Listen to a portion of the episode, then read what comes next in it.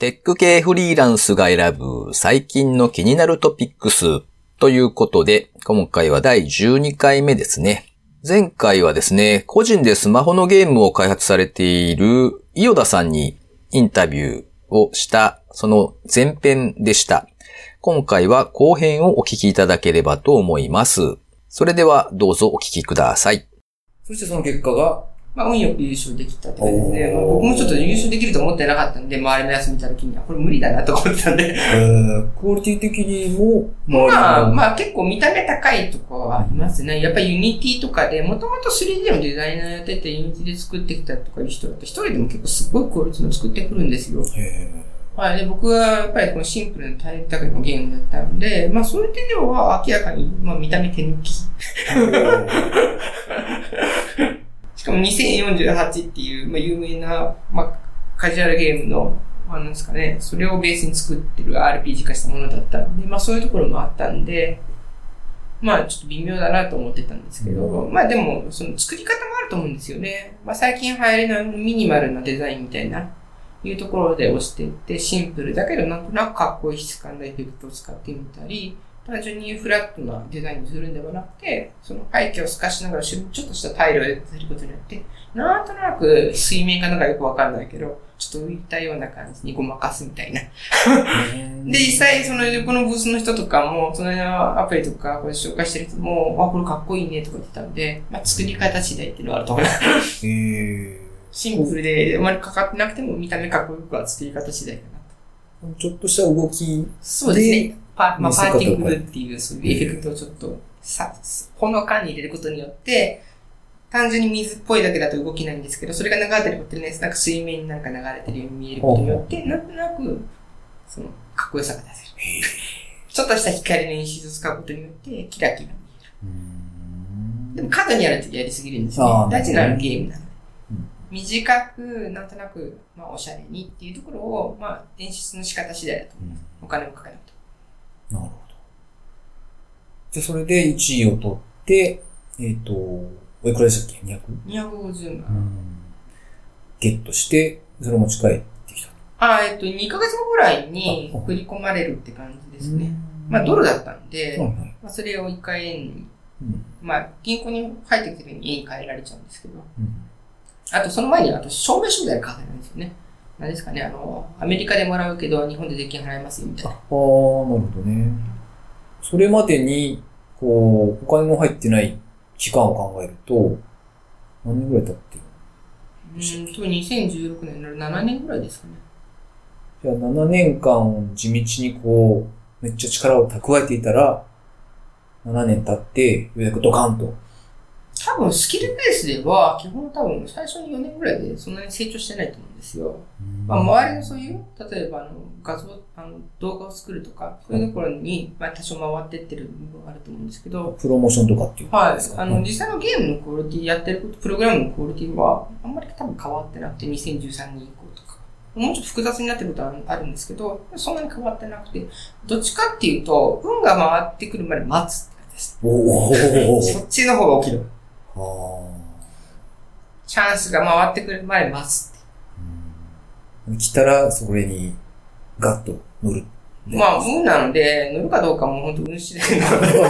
本当に待つ、待つですね。ただ、運を取りに行くことはできると思うので、できるだけ高いクオリティで、市場ニーズも見て、っていうところはやっぱり外しちゃいけないのかなと思います。まあ、運を高めるための努力ですよね。でも最後はほとんど運だと思います。うん。なんかこう、ユードさんなりのその、運を引き寄せる、こう、コツとか、なんかあるんですか？ないっすね。今でもないっすね。基本的に運ないんですよね。なんか今回もなんかよくわかんないんですけど、せっかく運が回、ちょっとだけ回ってきて、若干収益出たなと思ったら、広告会社さんから、お前なんか違反してるっぽいから、ダメだよとかっていきなりアカウント消されて収益入ってこなかったりとか。なんか、とてもいつも運が悪いんですよね。なんか監禁されたりとか。はい。監禁されあ、監禁お客さんにほぼ軟禁状態で、ほぼ自由ない状態で1ヶ月以上生活させられたりとか。まあ、基本運がないですね。なんかパワハラにあったり、いじめにあったり。ろくな人生じゃないですか。なんかだいぶ悲しくなってきましたけど。いやいやいや、そんなことないですよ、多分。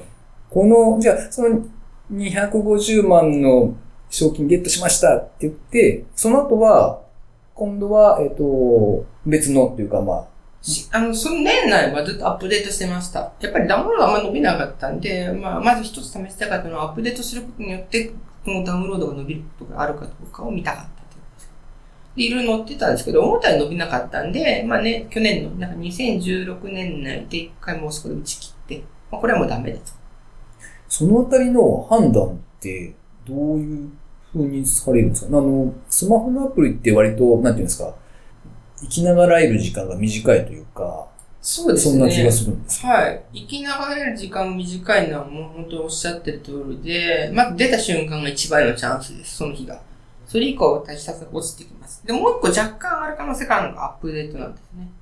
アップデートで、アップルとかにアップデートされてるっていうのをボンと出してもらえると、若干ですけどダウンロードがあります。ただ若干なので、ランキングにはあんまり影響が多分出てこない感じでしたね、今回試してみて。なんかあの、書籍とかだと、とまあ、ベストセラーでビヨンとこう、販売部数が伸びるパターンと、あと、ものによっては、ロングセラーというその、先々まで少しずつですけど、結構、市場から消えない本とかもあるじゃないですか。はいゲームのアプリとかってそういうのってあるんですか？それも運ですね。たまたま、なんか、まあ、これが起きやすいのがどっちかっていうとバズりやすいゲーム。なんか変なキャラクターが出てきたり、なんか変な動きしたりとかすると、なんか面白いじゃないですか。そうすると YouTuber、YouTube とかやってる人が、これ面白いってネタに上げると一気にグーンって瞬間伸びるっていうのは、過去に結構いろいろ海外でも日本でも事例があります。うん。それは、あの、瞬間的に伸びる感じ、瞬間的に伸びるって、さらにそこからブーッと伸びていくパターンもあります。へえ。あのまあ、だから一回 YouTuber がだとかそういうのがメディアに取り上げられて、ネタになるじゃないですか。あとはい他の人も拾ったりすると、いそこから継続的に。はあランキングがぐっとぐっとぐっと上がってて、うんそうすると露出が一気に上がるんで、ランキングのね、トップ10とかに入っていくと、トップ特にトップ3とかに入っちゃうと。そうすると、そういうのを見てない人もトップ3に入ってるからってみんな落とし始めるんですね。なので、まあ一気に定着しやすくなるっていうのはありますね。うんで、トップクラスになるとダウンロード数が本当にすごくなるので、まあ、一気にダウンロード数も得て、で、さらにトップクラスになってくると、ダウンロードが高いってことは、広告価値も高いって判断されている可能性があるんですね。ってことは、広告収入の単価も上がってる可能性があると思います。まあ、なったことがないんで推測なんですけど、なるほど。おそらく多分そういうことがあると思うので、収益率は上がると思います。それじゃあその賞を獲得して、その後に、えっ、と、アップデートをしてみたけれども、あんまりだったと。で、その次に取り込まれたのはまたゲーム。そうですね。ただ、あの、まあ、今回、ちょっと賞金の残りもまあ少なかったので、まあ、ラストチャンスかなと思って、このタイミングで、あの、まあ、ゲームの開発のエンジン変えようと思ってて、まだ1年ちょっとだったらなんとかなるかもしれないと。賞金とその賞金残りで。ということで、 Unity にゴロッと変えて、まあ、何も知らなかったんですけど、まあ、かまあ、ここから Unity ってことで。で、まあ、今回デュアルマイト3ってゲームを、パズルゲーム出したんですけど、それはもう完全に Unity で作ってます。本当にゼロから始めたんで、2ヶ月間は本当本とかマニュアルをひたすら読んでる生活ですね。そうか。で、まあ2ヶ月ぐらい経ってから、まあちょっとプロトタイプの開発に入っていくってことです。あの、僕のやり方がいいか悪いかはいろんな人にちょっといろいろ批評されたり、あの、言われたりはするんですけど、僕の場合は、どっちかって一気に大量に詰め込んで、そこから始める方が、僕は効率がいいんで、まあよくみんなね、当時は言われたんですよ、 Unity 始めるときに。その本読まずにいきなりいろいろ触った方がいい言われたんですけど、触りながらやっていくと時間かかっちゃうんですよ。触って調べて、触って調べて。それよりも、とりあえず分かんなくても、体系的に一気にバンと頭に詰め込んで、でも分かんないじゃないですか。で、触り始めた時に、あ、でもこの本のどっかに載ってたな。っていうのはなんとなく頭に残ってるわけで、あ、これ聞いたことがあると。多分、いきなり触っちゃうと気づかなかったことに、その気づかないものがいっぱい出てくるんですけど、ある程度本を読んでることによって、あ、そういえばこんな機能あったような気がするとか、気づきが増えるんですよね。あと、調べることもどこの本のどこに載ってるかってなんとなく記憶に載ったりとか、これはマニュアルに載ってるような気がする。で、そこで読み返すことによって、知識が定着しやすいので、結果的には短期間で作れるかなっていうのが、まあ、ちょっといろんなプロダクトを触ってきて、まあ自分の性格とかと合わせた時の、まあなんか新しいものを覚えるやり方ですよね。その、詰め込んでる本でそ読まれるんですか？本と、あとは、まあ基本製品なので、 Unity のマニュアルも最初に読んでますね。ただほとんどわかんなかったです。全然言葉がわかんなくて、3D だしみたいな。でその最初の時点っていうのは、コーディングとか全然手は動かさずに、インプ動かしてないですットのみ。はい。だから、その、コーディングとかのチュートリアルの方あるじゃないですか？うんあれも、まず最初に読みます。はわかんなくても、とりあえず目、目を落としますあ。。あじゃあ、まあ、なんとなく頭の中に目次をダーッと作っておいてそうですね。インデックス。スを作っていくような感じですね。あ、こういうゲームのサンプルがここに載っててこういうことやってたなっていうのを、もう忘れてもいいから、とりあえず短期間で読む。例えば一冊の、例えば、まあ、iPhone とかって結構スクリーンショット多いじゃないですか。はいだから500ページぐらいでも多分テキスト量が少ないんですよ。それを例えば3日とか5日でまず目を落とす。うんそこから始めて、もう一回ゼロから始めても、最初に1回どんなことが載ってるかをある程度目で通してるので、その2回目に、2回目を読みながら作った方が、僕的には効率がいいかな。本って、なんか何冊も読まれるんですか？えっ、と、今回は Unity の本2冊ぐらいと、あとは、あんまりオブジェクト思考、まあ、その、キャリアの中でもちゃんと開発ってそんなにやってなかったんで、オブジェクト思考とかが入る前だったんですね。で、ちゃんとオブジェクト思考の方を読んどこうっ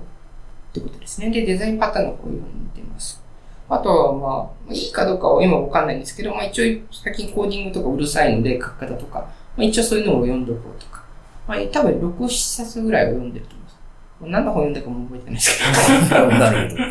ーで、それを読みつつ、えっと、さっきおっしゃってたのが、その、あと1年ぐらいなら大丈夫だろうなっていう判断っていうのは、その自分の持ってるお金と、それがどこまで持つか？そうですね。はい。うんまあ、もともと節約してる生活なので、まあ、家賃とかは払ってるんですけど、まあ、そんなに贅沢はしないので、まあ、そのぐらいだったら、まあ、ある程度だから、大きな出費も見えてるじゃないですか。なんで、だいたいまあ、そのぐらい持つだろうっていうのは計算できるので、今は独身でいらっしゃるんですよね。独身、はい、独身です。それって、なんとなく、うんと、僕だったらですよ。その終わりが見えるというか、あと1年後には尽きちゃうっていうのが、なんかこう、分かった瞬間に、どうしようって思っちゃうと思一応そこの保険のもうちょっと貯金は残してあります。う。最悪やばい時に転職するまでの時間、生活するぐらいの貯金は別で取ってありあ、ます。そうです。まあ最悪は何かしらこう、まあじゃあ、本当にゼロになったりはしません。まあバイトするなり、何かはするであろうと。はい。あと、まあ、なんですかね。ちょっと、もう僕先のことはわかんないんですけど、まあ年齢も年齢なんで普通に転職すると厳しいと思うんですよ。普通の技術者とかで行くと。でも、あの、なんですかね。基本需給じゃないですか。需要と供給じゃないですか。人材マーケットも。なので、その、レアな存在になることが大事かなと思ってるんですよね。だから技術だけで飛び抜けても、その技術がニーズがなかったらそこまでいらないよっていう場合もあるじゃないですか。で、そこがなってくると、今度若いこととかどっちがいいかとか、まあ出てくるじゃないですか。そうじゃなくて、市場にあんまりいない人間になった方がいいかなと。一人でこんだけやんだって。確かにね。はい。なんかお話聞いてると、結構、エンジニアにはあんまりないっていうか、そのマーケットの視点が結構強いというか、ありますよね。そうですね。もともと文系っていうのも大きいですし、もともと僕はあの学生時代はコンピュータとかゲームが嫌いだった人間なので、まあ、別にそのコンピュータにもともとはこだわりはなかった。たまたま入ったのが SI 会社だった。で、そこでなかなか開発の機会がなかった。で、まあちょっと心残りだったんで、もう一回やってみたいと思ってところから入ってきてて、なんでどっちかっていうと IT はツールの意識が高いですね。何かを実現するためのツール。それを他の人に提供すれば受託になりますし、まあ受け売りであれば。で自分たちの何かを実現するためのサービスを実現するための技術かもしれないし、っていう、なんか、あくまでもツールとして考えてますね。だからあんまり技術にこだわりはないです。なんかあの、プリセールスとかのその、セールスエンジニアとか、営業やってたりとか、そのあたりの経験もやっぱり大きいんですか？どっちかというと、どこの転職しても最終的にいつも営業やれって言われるんですよ。だから多分性格的になんか、多分本来は向いてないんですけど、よく喋るんで、まあ営業やれってどこ行ってもやらされるんですね。で、それは嫌なので、今ギリギリプリセールスで止めてもらってるっていうパターンですよ。営業はやりたくないからあ技術職を選んだのに、ここで営業を選んでしまったら、そもそも IT に来る意味がなかったっていう。なるほどね。営業はどうしてもやりたくないですよっていつも。どうしてもやらなきゃいけないから営業やらされただけで、どっちかでやりたくはないっていう。基本お酒飲めないんですよね。だからそういうお酒の付き合いがあるような仕事をしたくないんですよ。えっと、これまでに、まあ最近も含めて、割と結構な数のゲームをもう作られているってことですよね。はい。だいたい多分20本以上は作ってるとは思うんですけど、まあ、最あの、2016年のダンジョン対立、まあ、コンテストで優勝したものを出したタイミングで、まあ、ポテンシャルが低い、クオリティが低いゲームを全部ストアから消しました。と、今残っているというか、例えば僕とかが検索して見つけられるものっていうと、まあ多分本当に数、2、3タイトルぐらいだと思います。あと、まあ最近あの、 Apple も厳しくなって、あの、新しいものに対応しないと、ストアで検索できないようになってたりするんで、60ビット対応とかしないと。なので、それで自然に見つからなくなったゲームもあります。さっきのガチャのやはそうですね。まあ多分 App Store で検索しても見つからないです。なるほど。最近じゃあ、こう、力を入れているっていうのは、どういうものなんです？かもうこれからは今回のデュアルマッチ3とか、まあ、パズルをベースになんかどんどん拡張できていければなとは思ってますけど、まだなんとなく漠然とした考えしかないので、あとは自分の中でも結構足りてないスキルが多いんですね。せっかく Unity に変わったのにモデリングができないっていうところもあるので、しばらくはまあ収入ないんですけど、まあちょっとモデリングの勉強をしてみて、まあちょっと自分でできるかどうか、どこまでできるかどうかの判断をしたいなとも思ってます。うんなんかこう、これまでのお話でもそうなんですけど、えっと、結構、先行投資を個人ですごくやられてるというか、っていう感じですね。普通の人なら多分やらないぐらいの。なぜそれをこう、やってるか。あの、先々でこう、挽回というかその、リターンを見込んで取り組んでるってことなんですあ、さっきも、まあ、ちょっと話したみたいで、結局は運の影響が大きいと思うんですよね。なので、実際に当たるかどうかはほぼわからないし、当たる確率は確率的に低いんですよ。そうなった場合残るのっていうのは、今までやってきたスキルとか経験だったりするんですね。何か残るとすると。なので、どっちかっていうと、今の技術で何かを作るよりは、若干なんか新しいことをやって、少しでも残るものを作っておきたいってころですね。そうすることによって、まあ、次がダメでもその次でその技術が活かせたり、開発効率を上げれたりとか。また、それができることによって、新しいゲームのアイデアとか、またゲームじゃないところにもそのアイデアが活かせる可能性も出てくる可能性があるんですね。まあ、将来のパスを増やせるような感じですね。まあ、そのために投資をする。なので、どっちかというと全く関係ないことの投資はあまりしないです。何かの今やってることの延長線上で、まあ、選択肢を増やすための投資っていうところで結構意識して何をやるかっていうのをいつも大体決めてます。なんかこう、ともするとですね、僕とかもそうなんですけど、こう、フリーランスとして独立したのはいいんですけど、まあ、住宅開発だとか、まあ、SES でこう、客先常駐っていうような形で仕事してると、現状である、あれば、仕事はまあ、特に困らないというか、降ってくるというか。で、そこに安泰しちゃう自分がいるんですけど、なんかこう、全然真逆の感じがするんですよね。そうですね。まあ、それでも安定した保証はあるとは思いますし、周りからも結構そういうことを、まあ、住宅でやった方がいいんじゃないかとよく言われます。まあ、どっかのやつ紹介する、できるかもよとか言われるんですけど、でもそれでしばらく食えたとしても、長い先食べれるかどうかっていうのはちょっとよくわからない部分も多いじゃないですか。で、すごく長い先を見た場合に、まあ、日本は基本的に人口が少なくなっていくっていうのも目に見えて、もう挽回できない状況にも入ってます。そうなってくると、日本のマーケットが減ってくることによって、まあ、多分そういうことをやってると、より競争率は多分上がると思うんですね。単価が下がるか競争率が上がるか。でも海外を見ると、どんどんどんどんマーケットは広がってきてるんですね。なので、今のうちに余力があるうちに、新しいことにチャレンジできる余力があるうちに、できるだけ、お金のかからない、できるだけの投資を今のうちにやっといた方が、まあ、将来にいろいろチャンスを残すことができるかなと思ってます。うん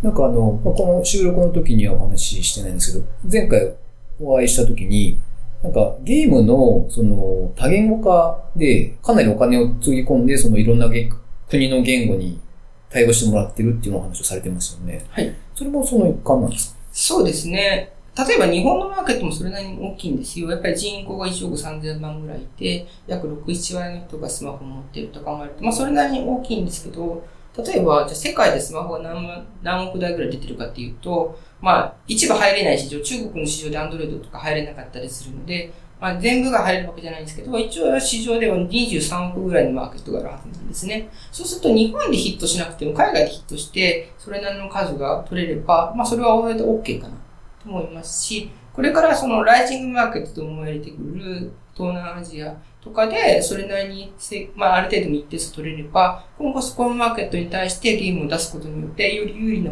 ポジションに立てる可能性も見えてくるかもしれません。あと、インドもこれからまだまだスマホがまだ普及までしてないので、今後伸びてくる市場とも見られているんですね。で、やっぱりそれをみんな見込んでて、欧米とかインドとかそういうところは、積極的にスマホゲームに今投資を始めてるような感じは出てます。なんかこう、すごい先を見ているというか、現状に甘んじていないっていう感じがすごい強くあるんですけど、なんかこう、ヨダさんのその、モットーというか、こういうことをきちんとやっていかなきゃいけないよなっていう考えとかってなんかあるんですか？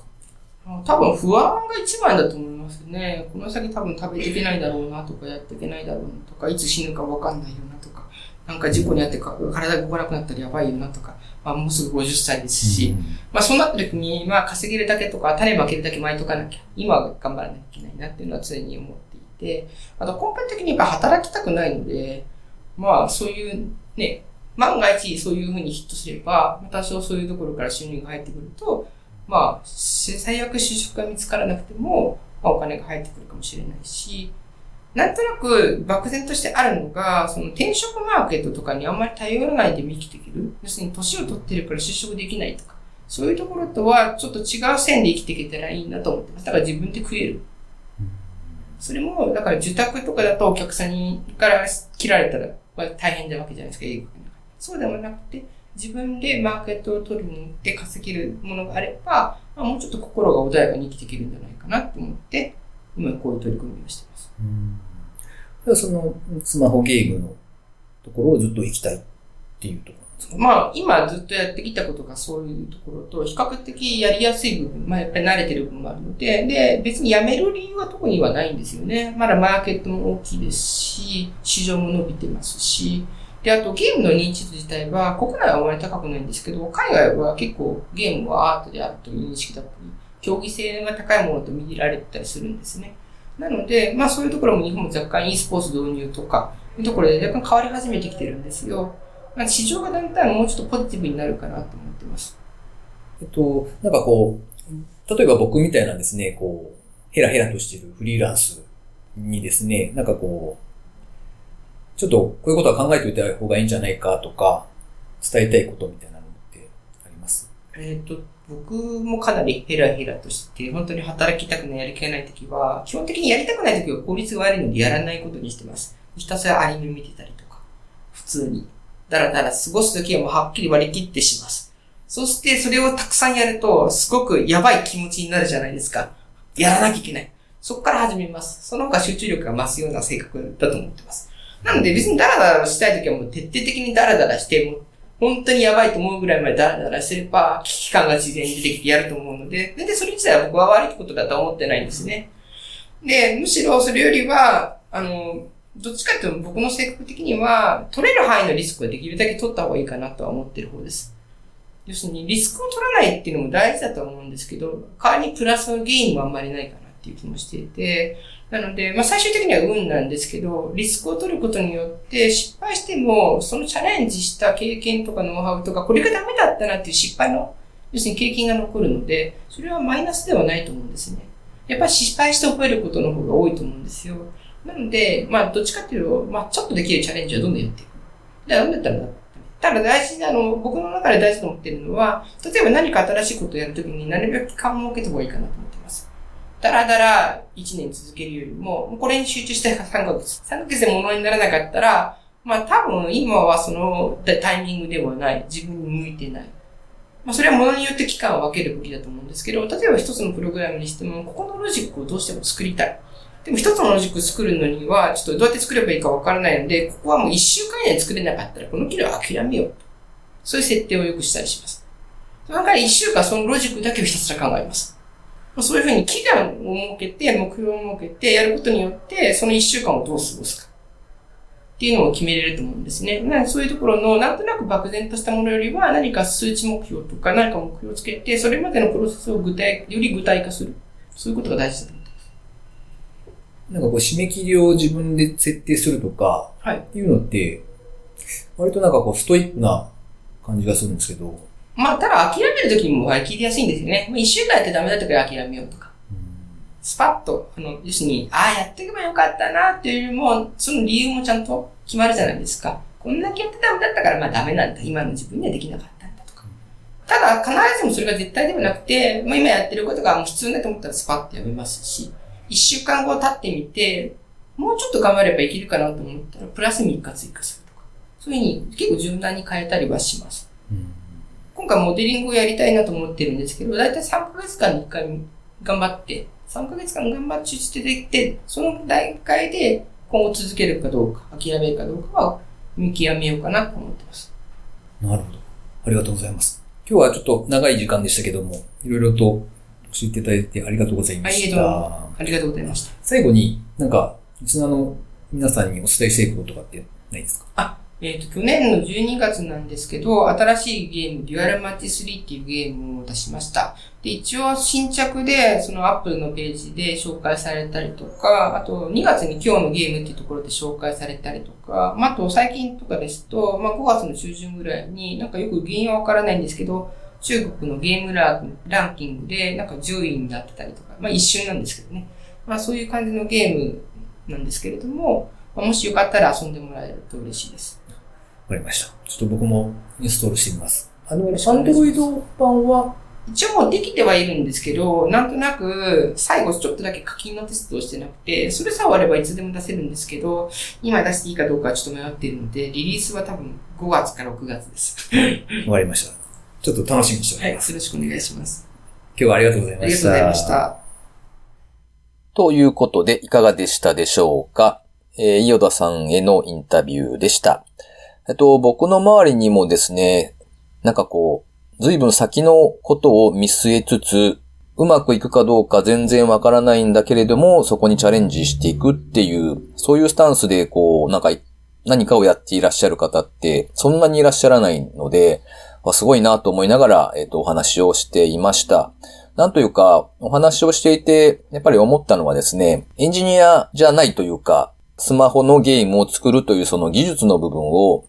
ツールとして、えー捉えていらっしゃって、えっと、まあ、全体から見るとですね、なんか本当に自分で自分のその生きていく方向とか進む道をデザインしながらですね、取り組まれているんだなっていうのをひしひしと感じるインタビューでした。例えば、あの、エンジニアの方であれば、プログラミングを作るっていうところはやっぱり楽しいなって思う方も多いと思うんですが、えっと、そこだけじゃなくてですね、あの、フルスタックとかっていうよりは、なんというか、マーケティングとか、ニーズとか、市場のその動向とかですね、もしくはこう、海外との関わりだとか、この先どうなっていくかっていうところを、すごく冷静に判断しながら、まあ、経営的な目を持ちつつ、物事を考えている、すげえ、なんつうか、かっこいいというかですね、冷静な方だなという印象を受けました。話しててもすごく面白いので、また何か機会があれば、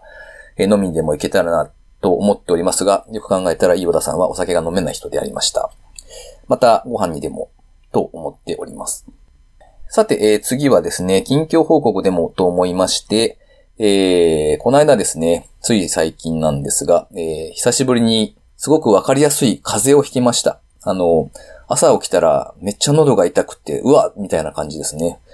あの、前日の夜に、こう寝ようとした時にですね、なんか蒸し暑いな、だいぶ暑くなってきたなと思いながら、まあこれだったら布団かぶってたらどうせ脱いじゃうというかまあどけちゃうなと思ってですね。で、もう鼻から布団をかけずに寝たんですよ。で、朝起きてみたら、なんか、こう、うわ、寒いわみたいな状態で、えー結構気温は下がっていたということでですね、多分その状態でしばらく寝てたんで、体が冷えて、あー、みたいな感じでしょうね。で、そこからなんとなくこう調子が悪くって、その日は、まあ仕事に行ったんですけれども、帰る頃にはですね、うわ、なんかこれ、もろ風邪だな、みたいな感覚がありまして、観念しまして、病院へ寄ってですね、えー診察を受けて、えー薬をいただいて帰ったという感じですね。で、翌日起きてみたら、もうなんか体ヘロヘロになってまして、えーすぐ電話をしてですね、すいません、今日はちょっとお休みいただきますということで、電話をしまして、えー一日ずっと寝てました。本当になんか、年を取るとですね、なんか回復にこう、より専念するようになるというか、なんか余計なことを考えずに一生懸命直そうみたいな気持ちが強く働くのかわからないんですが、えー、なんか一生懸命寝てたって感じですね。はい。なんかこう、鼻が詰まってですね、なかなかこう、寝、寝ようとした瞬間に息が止まって、って起きるみたいなのが繰り返されるんですよね。で、すごい辛くって、なんか時間かけた割になんかちゃんと寝れてないっていう状況だったので、なかなか辛い感じでした。皆さんもお気をつけください。あの、なんかちょっと思ったのはですね、こう、気温の変化が激しい時期ってやっぱりあるじゃないですか。こう、今、みたいな感じで。えー、その時に、その気温の変化は激しいんだけれども、こう、チョイスできる布団って、あの、ないというか、その、今使ってる、例えば掛け布団なら、この掛け布団をそのまま使うか、もしくは、ああ、そろそろもう夏っぽいから、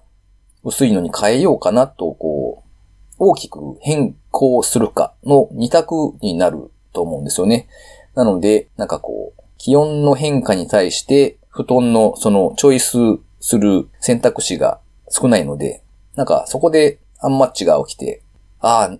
結局布団を蹴飛ばしたとか、なんかそんなことになって体調を崩す、みたいなこともあるのかな、なんて思った出来事でした。